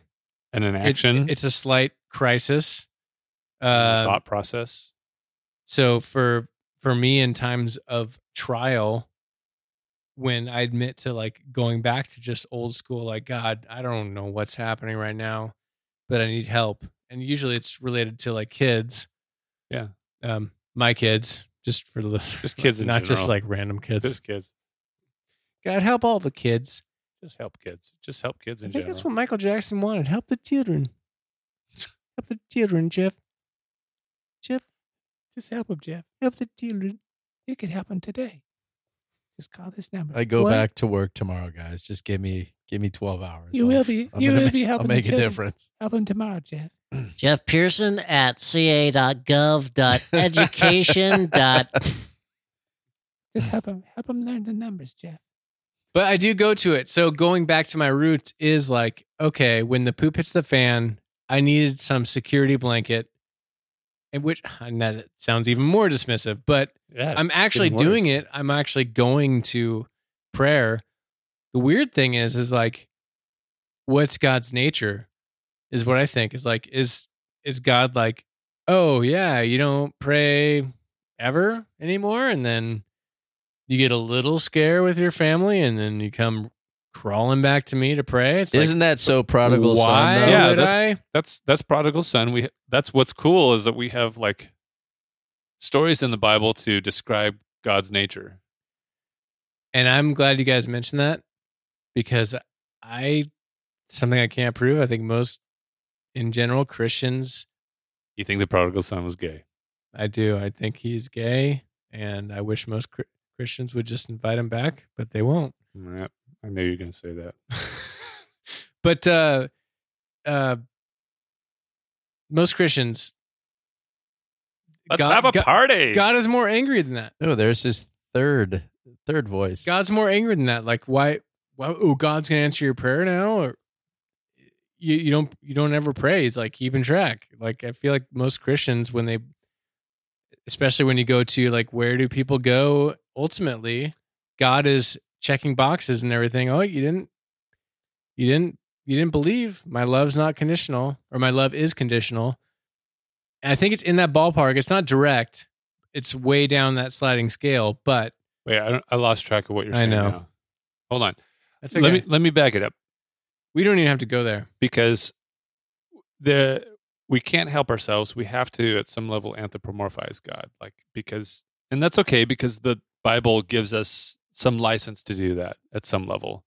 Because I think it's going on constantly all the time. And we're humans, and like there's nothing else that we can do. when I think it was going on in the Bible, it was going on with the writers of the Bible. So, um, but you as a father, Jeff, also you as a father, your kid who has given you the finger, the moment that they come back and they're like, "I really need you right now," Fuck yeah. You you'd be there, wouldn't you? Yeah. Right. So, if we can do that on, And it would hurt me. if Like- you said no, if you back, Well, If both, they both both ways. Both ways like I'm experiencing like there's no question you're back. Yeah. But I'm experiencing like there's still hurt on my end of of whatever but it's outweighed by or it might hurt my it might hurt my pride like i don't like there's part of you that's like no you you fucked up you go sit in it but Yeah. at the end of the day when your kids when when your kids need you and they will really? what Really what? That other that other side, like, no, you go. You, well because I, think there's a, a time for that like a, s- oh, can I tell you a time? a small version Can I tell you a big one? yeah give me the big one right after like you mentioned earlier I'll give you the The big. small version is like, yeah, you're paying the 50 bucks. That's a small version of like, you need to sit in that small Yeah. poo pie of your your kid. Hey, I made a mistake. I didn't wear a helmet. I got in trouble. And but you- in that case, it's just natural consequences, Yeah. and it's like, Right. yeah, you gotta. Same same with the prodigal son. The the dad, the way the world works is the dad could be like, no, fuck you, man. I gave you everything and you left. You took my inheritance and now you're coming back. Get out. That's the way the world works. That is, dare I say, the way the secular world works. Or he What's does, your big example? or he doesn't even give him the money at all. He's like, "No, I know what's going to happen. I'm not going to even let you go do this. I'm blocking you from." I think it." that's a step better. Yeah. The oh, no, the biggest, the big version that I had was when I went. My grandmother recently passed away. My dad's mother, and she and I weren't close. We actually, I hadn't talked to her in a long time, and but it, I I wasn't unique in that. A lot of folks in our family were that way. Didn't she was pretty um, elusive and distant. But uh, f- for the listener, I've never, I haven't shared this much. For for the boys in this room, I've shared this every once in a while. My my dad's side of the family is like Breaking Bad level of crazy in terms of the the stuff that has gone on. And what I learned when I was out there was I I was talking to my aunt. The uh, she's married to my dad's brother, and That's I- how aunts work that's how they work. or aunts. and I was asking about um, my young my youngest her youngest son was there, and he was one of the pallbearers, and her oldest son was not there. And I said, "Hey, where is he?" And she got this look on her face, and and she got very serious, and she said, "He's incarcerated." She used that word, and it stuck out to me. I'm like, "Incarcerated." Like, I, Was it the way she said it? Not Just- in jail or Just- prison. No, she didn't say. She said incarcerated. like, What happened? And then she explained to me what happened, and it involved murder. And she said, and I'm not. Uh, I'll tell you guys later because it's horrible. But she said um, he deserves to be there. Woof. And in fact, I, if if I'm I may be misremem- misremembering, I think she she told me he's incarcerated and he deserves to be there, and then told me what happened. And I was like, yes, he deserves to be there. Um, but but that is one of those as you as you look at examples of going like, um, okay. I, I, I don't know what you do in that sort of situation as a parent. And and so what does God what does God do in that situation? What is God's position on that person? I mean the the I mean the world is taking. I mean our societies are taking care of things. How our societies are taking care of things. Like you're incarcerated. However, as parents, we're still we're not incarcerating them. We're like, I She gave up on him. It was in her face. well, She was done. Mm. I mean, how how you react is totally uh, that is that that's that's to the individual. Well, But- also, But as a but as a Christian, like we're to, especially our kin, we're we're gonna love them What does that no mean? matter what. what does that mean? Like our Ugh, this family. What does that mean?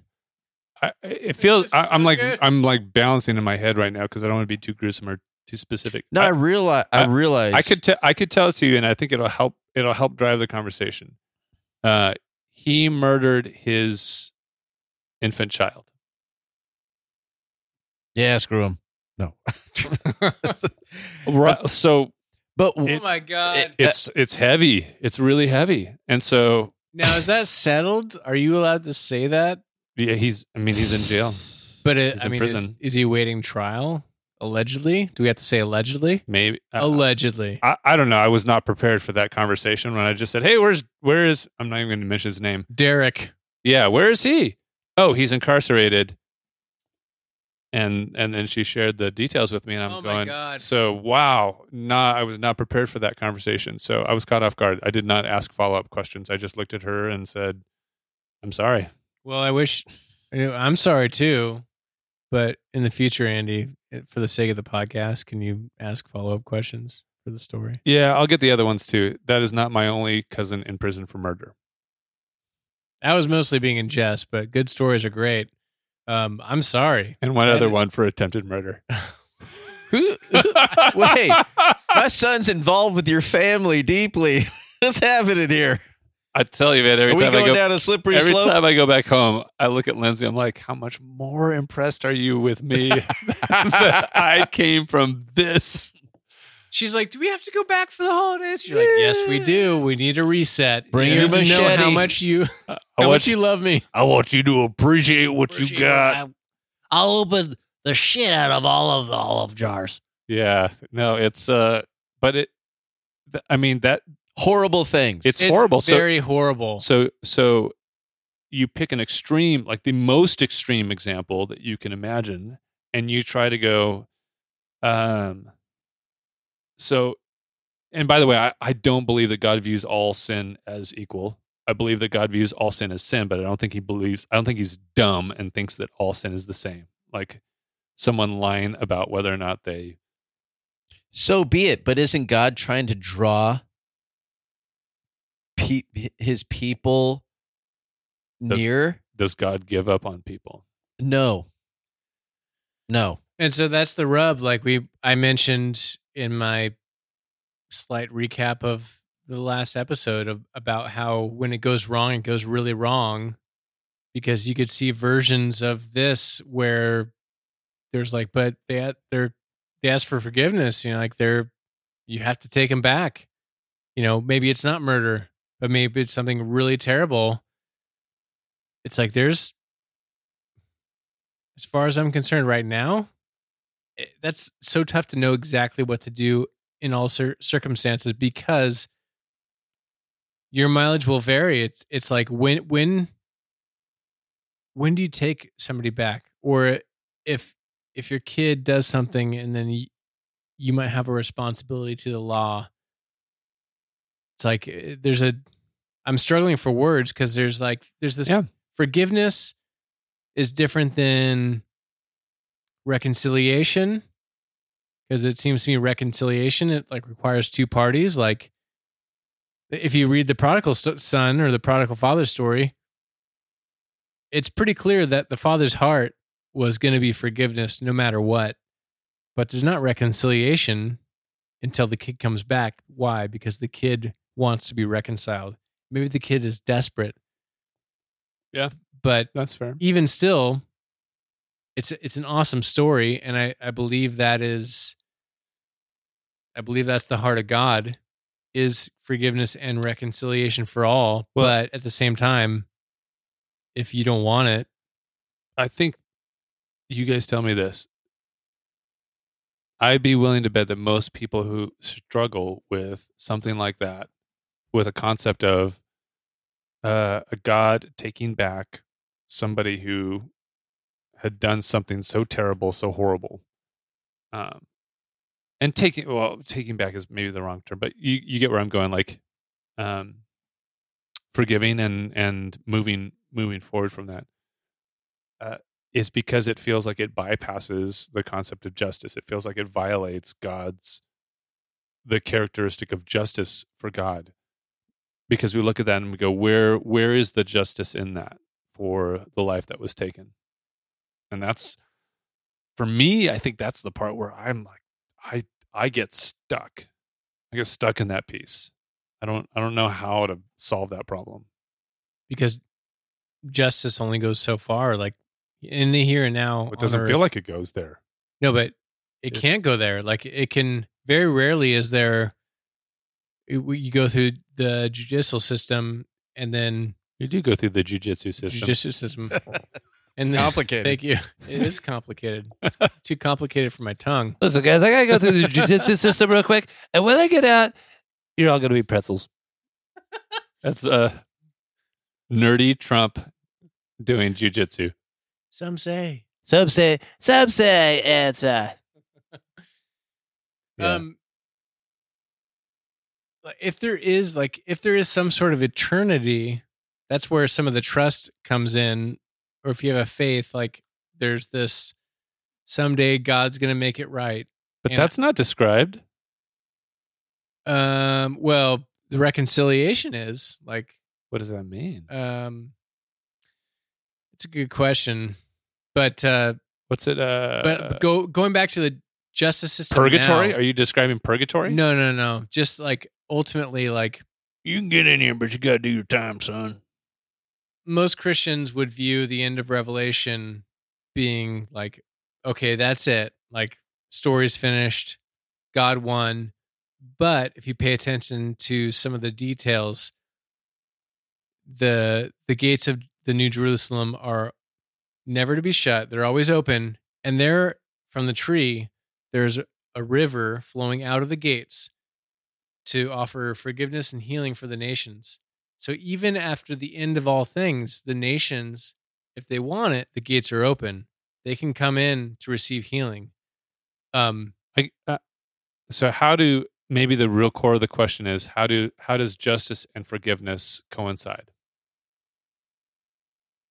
um, well, if you're defining justice the way like the way the world traditionally has it, it's like eye for an eye. Like, okay, you did this, and so our legal system says you need to do this amount of time to, to justice is served when How do okay, you want how do you want to define it? you stole that thing.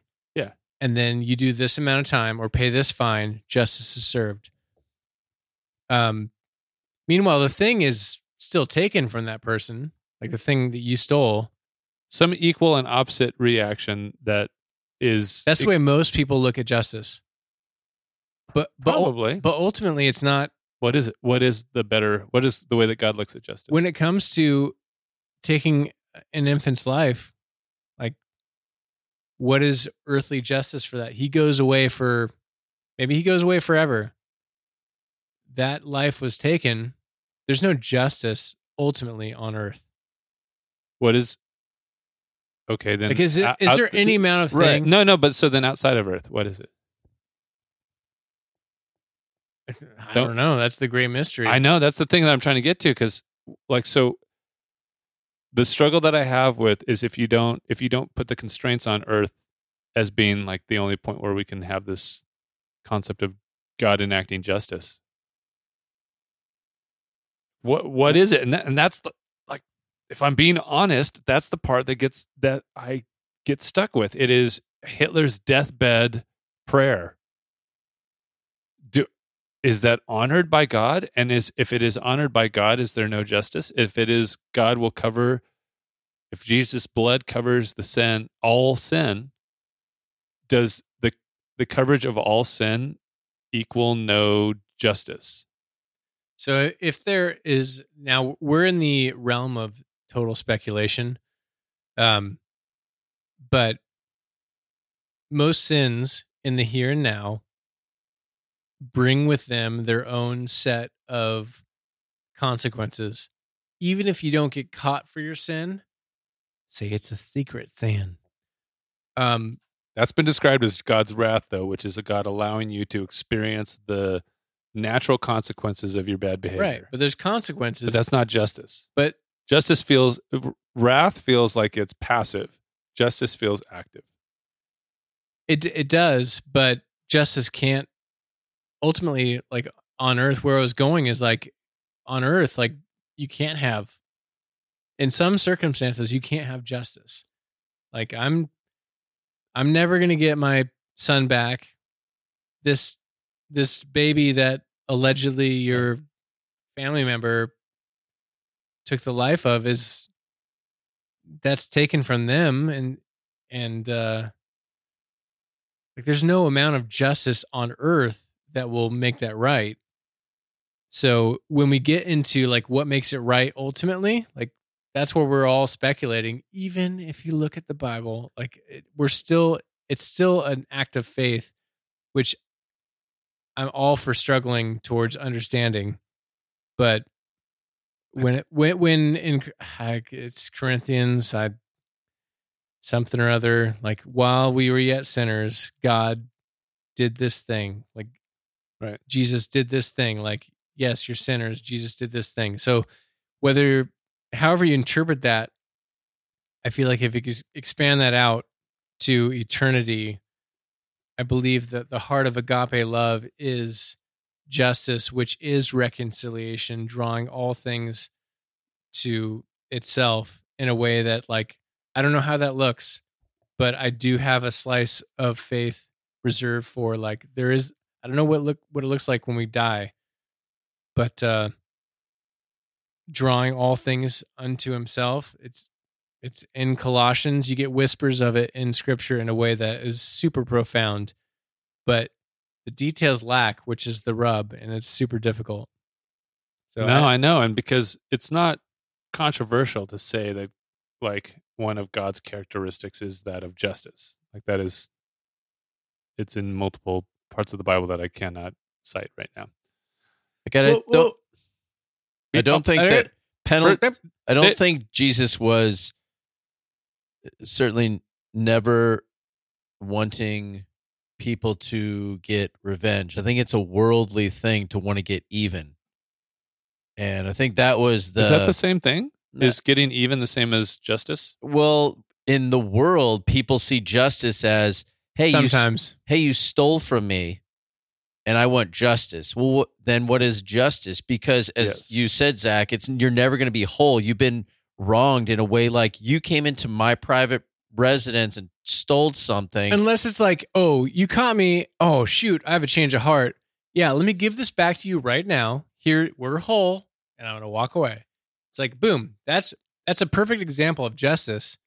That's not justice. but it's it's still there. I don't think that's justice at all. That's just someone backing off and going, "Oops, you caught my hand in the cookie jar." Well, what if they felt bad and they're so so and they gave it back and they're like, listen, I trust me, I'm never gonna do this again. Like, uh, this is a learning experience for me. that's just like, Like in in that that's an apology, but that exists outside of the concept of justice. You you So what would be justice then? For that person that says, "Here, take all your stuff back. You're restored. Everything I took from you is is back." close fisted punch to the crotch. That's all. Okay, I don't now think Je- that's justice. I don't think Jesus. You're gonna take this punch. I don't. It's just justice. Uh, yeah, right. And in that, that's kind of worldly justice because nobody feels right after that. In the moment, you may feel right, but ten seconds later, like, did okay, I hit him, it felt good, but now I feel like I Socked feel him, like an a hole for you Sock- know doing that. socked him right in the balls. And I don't Close Believe- punch. Jesus sees justice how we see justice, just like, you know, Jesus coming and not being, you know, our artillery, like physical artillery and taking out, you know, the Romans or whatever the enemy might have been uh, to the Jews. There's there's no justice in that. Jesus was wanting us to respond in justice, a way. justice feels like it is the it is the response though. It is the response to wrongdoing done to the innocent. yeah, We, we can can we accept that definition? right. But but the what is the response? That's probably what the rub is. But but can we at least start with that? yeah, Can we agree with justice is dude, I feel like we're starting a the appropriate response to to some wrongdoing done to an innocent? right. Zack agrees. there, there's a th- there's in, many in general, but it will sure, never be that's satisfied. one thing. Or it, someone who doesn't have the It power. will never be someone who's- satisfied unless weaker. forgiveness. we can argue on the how. But that's where I think forgiveness is like the thing that just blows it all to smithereens. So is God not a God of justice anymore? no, but the ju- his justice is manifest in forgiveness, Is is that justice? which I know will be You're super saying- frustrating. You're saying forgiveness is justice. um, well, like what was just about So that is an God. innocent man being hung on a cross So that and saying, "Father, forgive them," you might be right, and that's feels which probably is the narrow, super unsatisfying to lots of very people. unsatisfying, Exact- 100%. including to myself, including myself in most day to day interactions. Um, but that might be the ultimate form of like, like Old Like, Testament. that one hurts almost inside when I hear that. I'm like, and dare I say, no. it's the narrow path. When when Jesus says, "Wide is the road that leads to destruction," most people think he's talking about, "Oh yeah, most people go to hell." I promise you, in that specific pa- passage, whether there's a hell or not, forget about that. That specific passage is not talking about heaven and hell. Wide is the load, the load. Nope. Nope. No. No. Not quite. Can I try to soften that? Wide load. My wife and I have been uh, reaching washers and dryers because our washer just No quit. idea where that was and going. How wide is the washer? We're looking for a wide load. Wide load We're washer? That's high on your search algorithm is Well, having spoke about the Romans, check out Caesars. It's- It's, in uh, Laguna Niguel. Speaking of uh, memes, Caesars, Caesars wide load washers. Caesar's appliances. Caesar's wide load washers. wide is the load that leads to destruction. It's the widest for your Oh my white. God. It's the widest for your whites. Jeez. Uh, stupid. anyways, the narrow path. He he saw the people of Jerusalem rebelling against the Romans, and he saw what that would get them, which was destruction in the AD 70. I would argue In that my opinion, Scott would fight me on that. I would argue that the concept of justice is the hardest concept for humans to it is. come to terms with. but what is What Jesus? if- Because they wanna whatever be whatever God's justice, They want things whatever even. God's concept of justice is. Let's go back to Trump's favorite passage of the Bible, which is eye for an eye. Why did eye for an eye get instituted in the law back in the day? Is because it's like escalation. Oh, okay, you do that, I'm going to do this, but I'm going to do it a little more, and then back and forth. And guess what? Nobody wins. And so eye for an eye was like, hey, this stops here. That you can't take more than the camel that guy stole from you you can only take a camel back or whatever the stipulation is. And then you get to the New Testament, Jesus says, You have heard it said, an eye for an eye. But I tell you, it, it makes it more difficult in a way, but it also Not even- subverts the, the violence. Not even in a way, like in every it's the worst. actually in every way it makes it more difficult. And I'm I, telling you, it's the worst. actually in every way it makes it more difficult. And I'm I, telling you, it's and the I- narrow path. I imagine, not imagine, I remember courtroom scenes where I've seen uh, like parents forgiving the murderer of their kids. Mm-hmm. yeah. I was thinking about that earlier. And It's mind boggling. it's hard. It's it's almost impossible to put yourself in that situation and try to like imagine you could do that. But that is, it feels like you are foregoing justice, though. It feels like you are saying, "I, it's not going to happen." Like I'm, I'm sacrificing justice in this Yeah. moment. the judgment of God is love, and that's super unsatisfying. Um, like I'm, I'm, I'm personally comfortable with that idea. Now, the wrong shit happens to me in my personal life, like it's going to challenge that for sure, and I understand that is super uncomfortable. Like, I feel like we say this too often, but Scott would have a lot to say um, at that statement, but the there's man an old Gungor song. He prepare the way of the Lord, wielding mercy like a sword. Like that to me is so profound. Like his judgment is love, and it's it's not satisfying because we we No. don't. It's not satisfying at all. But I, that's where my I feel like my my biggest belief now is that that is it. Like But you know what? The weird thing is, is probably uh, the activity of our perceived understanding of what justice would be. Eventually, probably isn't satisfying either. It may be in the moment, but right. give it time, Yeah. and it won't be. yeah with with our um i remember uh, so occasionally it comes to mind um um after our our son passing like this is if you're a new listener you don't know it's like 16 years ago. But uh baby son passes hospital has us back in and they do the thing where they're like we just want you to check the boxes that said we did all we could and everything was kosher. And at the time it's like i remember being numb. Also i recognized like- we're not going to okay so what if we, we we dispute this and we hire a lawyer and we get a settlement? Like is that going to heal us more? Hmm. and I, we were very aware of like no that's not going to make it right. That's not going to bring shane back. And there's there's some time man there's sometimes where i think back it's like maybe i shouldn't have signed that because yes it doesn't bring it wouldn't bring the healing that we need. Mhm. uh, which comes from the hands and feet of in, of jesus which is like you guys and the church community that came around us like i i want to mention that because that is very real Yeah. um there's some part of me that like thinks back it's like yeah we maybe it would have helped the hospital do better if we did bring a lawsuit because there probably were areas that they could have done better but we just didn't want to open the can of worms but that that's right in that vein of like what do you do like Hmm. is it going to make it right like okay maybe what if we did sue and we got a settlement is that justice like we don't have shane So- yeah. Oh, we're all even now. yeah yeah Yeah. so yeah, it's justice according to the state or the government. Yeah. Um, and I, I don't know what. eh, let me just say for the record, the people there, I, I'm 100 percent positive those people are doing the best they can for everyone there, but obviously things fall through the cracks. But so I don't know. Well, maybe in a subsequent podcast we can decide if God is a just God or not. Just like that.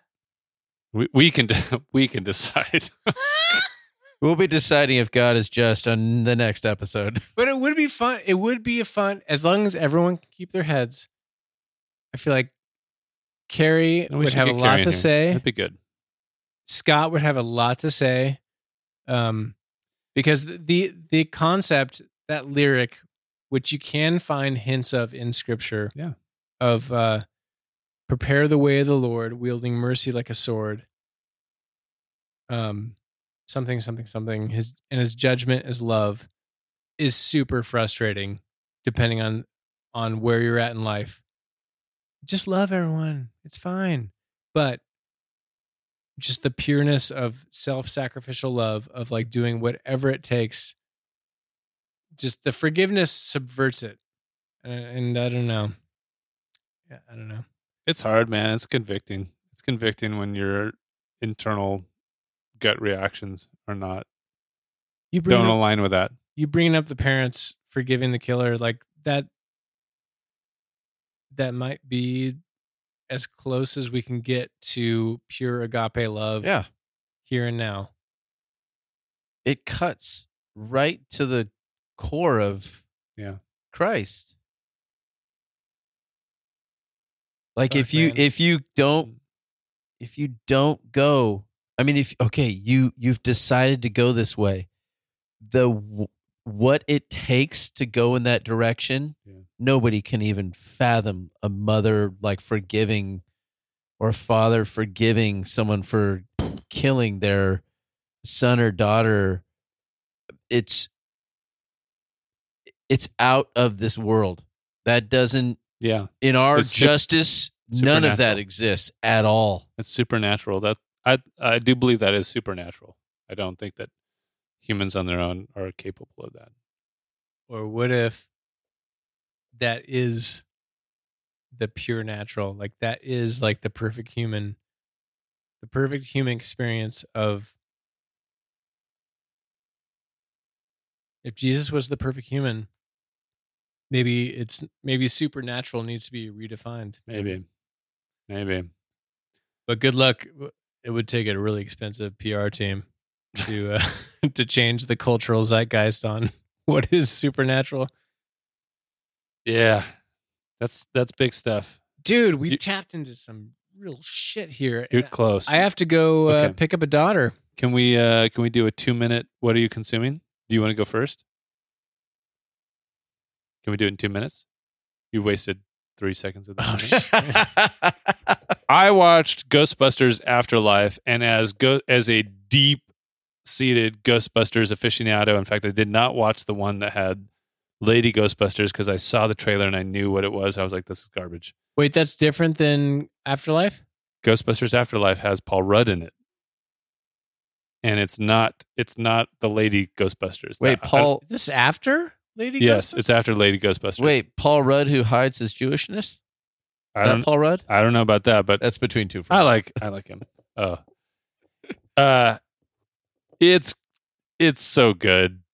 really Yeah, it's fun. It's super fun, and there's a million callbacks. Like, there's a million callbacks. If you're a Ghostbusters fan at all, like, it's fun, and there's good callbacks, and it feels, and it's got one of the characters from one of the actors from Stranger Things is in it. So, and it has a bit of a Stranger Things vibe to it too. you So- slime me Yeah, there's no he slime me, Oh. um, but there's there's plenty of callbacks, and I, I don't want to give any spoilers away, but I, I enjoyed it. It was great. I was doing that, and my New Year's resolution is to read one book or listen to one book per month. And this book that I chose is listen to is going to be your savior. it is my savior. I'm at 1.5x on the book which is called um, How Not to Be Wrong, which was recommended to me by a colleague a couple years ago. And I bought it on Audible and I didn't realize it. I logged back into Audible. I'm like, oh, I have this book. He told me to go read it. And i just want stuff narrated by christopher walken it's it's a math book. It's God, it's, It's a just a math math, book? book? It's a math book. That's all. It, it's a math book, and like he's describing diagrams. I'm like, this doesn't work on Audible. Why would you do Uh, this as an Audible book? Mm. I've made a terrible mistake, guys. So anyway, I'm going to like you need 2.5 exit, get through that one, check the box, 2.5. so check that the box. so that I've got that one done in January, and then I'll move on to something else. check in the Dude, box dude, dig into some Jonathan Haidt. I have uh via former guest bro Art Greco. I'm going to do Chasing Francis. I have that. I purchased it. Oh, nice. I'll do that one next, and then I'm going to do Screwtape screw tape letters after that. oh man Screwtape letters. The Righteous Mind. Put that on your list, especially if you're listening. Yeah. He reads it himself, oh.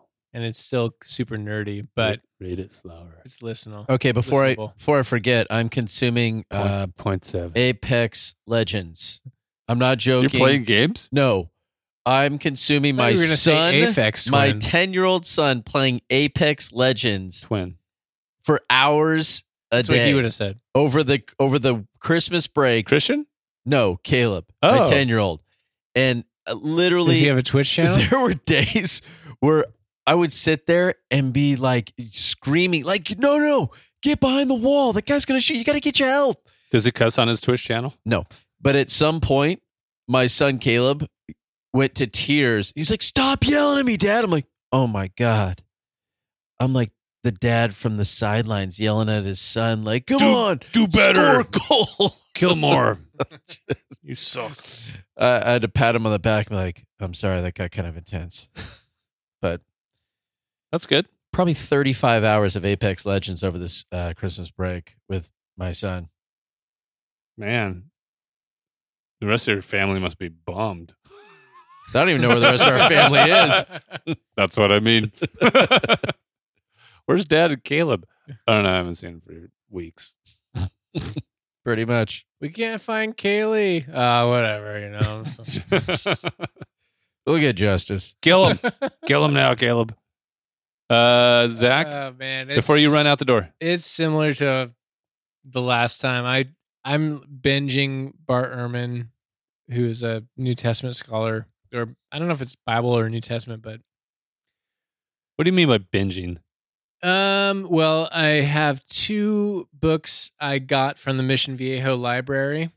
How many And- pages have you read in those books? Um, There's still libraries. I'm almost done with one of them, Oh, nice. and I've listened to two of his others on Audible. Within the last He's month? got a lot of books. Within the last month? No, just well, I would say No, last just like last- four months. Just in the last episode. but I, I've mentioned him a couple times. I've That's mentioned, good. So it's like I, I'm just fascinated with like how the Bible is constructed, how how what we believe now is tied to what people believed all along the way, and all the mess that entails. And I assure you, it's a big mess. All truth is God. the Bible is not. And that that's I love that anchor point because uh, I agree with that 100. percent I just think it looks different and it's very uncomfortable than a lot of people think. Yeah, because dragons. There's a lot of dragons. Because dragons. there's a lot of dragons. You don't know, there's a Jeff's lot. Of, face right now is there's like, so many dragons in the Bible. Jeff's face. really. If I'm going to sum it up, Defa. because be dragons. There's a lot of shit in the Bible that is Leviathan. connected to things that come from extra bib- biblical sources. you know, Origin. yeah. in, in a way that's like, wait, God didn't just tell him what to write. It's like it's just the history. God just gave us the history of everything. Yeah. And it's like no, things were very human, and every author drew upon their own cultural context, which is super fascinating to me. So I'm doing that plus starting Scrubs over again. yeah. That's stupid. yeah. it definitely is stupid. I watched five minutes of Scrubs. The entire series, I watched five minutes of Scrubs. it's Uh, great. It's amazing. Yeah, Get pretty into- much stupid. Get into the characters. You're pretty much stupid. I confess though, the kids did watch a, a a little bit of a couple episodes, and I'm like, Oh. oh yeah, it's all everything. Nothing is shown. It's pretty tame, It's but sexual. there's so much sexual it's innuendo. very sexual. yeah, But uh, I've been told by uh, a family member who is a doctor that it's more accurate than not. dude, Scott. If Scott were here, Scott's doctor in uh, when he was a medic. Scott was a medic in the army. In case you don't know, spoiler alert, audience. But one of his doctors Spoiler, like it's gonna be revealed later. I know. Just wait till episode On 207. We'll tell you what he did in his past. but it, it was like yeah making out in closets w- opening a closet and finding somebody by themselves crying like Yeah. the, all the comedy like it's ramped up to 11 obviously but uh he- he said like forget like Grey's Anatomy forget every medical show you see like it was Scrubs is the most accurate interpretation of the medical Every dude deep down wishes he had a bromance like JD and Turk. oh for sure And if you had watched more than five minutes, Jeff, No idea. you would know what a bromance is. and you would know who Oh, Turk was Yeah, Turk. Yeah, you I only probably know, know- who Turk is. The young liberal Turks. And hey, nice. I do. I will say. I. I think. Um, I think we touch upon in this vicinity, including Scott. we occasionally, we touch upon the bro- bromance that is uh, JD and Turk. I think that Oh yeah, we scratch the surface of that. yes. I mean, they're if they're the pinnacle, Yeah, you scratch mine, I scratch yours. we're It's close there. I, I think that's true. Listener, thank you for tuning in. Thank you for listening. Thank you for your support. We, uh, Bye. I'm actually leaving. I know Zack is out. He's he's boogieing because he's got to go pick up a kid and be a good dad. But we appreciate you for listening. And if you need to get in touch with us at Bros Bibles Beer on all the socials, Bros Bibles Beer at gmail.com. If you want to send us an email, the feedback is always awesome and the ratings because that helps boost us and get us to uh, Yes. more ears. But the most important way to do it, we ask this every week. Share this if this podcast is meaningful to you and it's helpful. Share it with one other person, and uh, and hopefully they are able to get something out of it too. Especially if you're in Shanghai, share with one person, then it'll get to a billion. That's right. Share it to one person, and it gets to a billion. That's how it works in Shanghai. For Jeff and Zack, I am Andy, and thank you for tuning in to Bros, Bibles, and Beer. We will catch you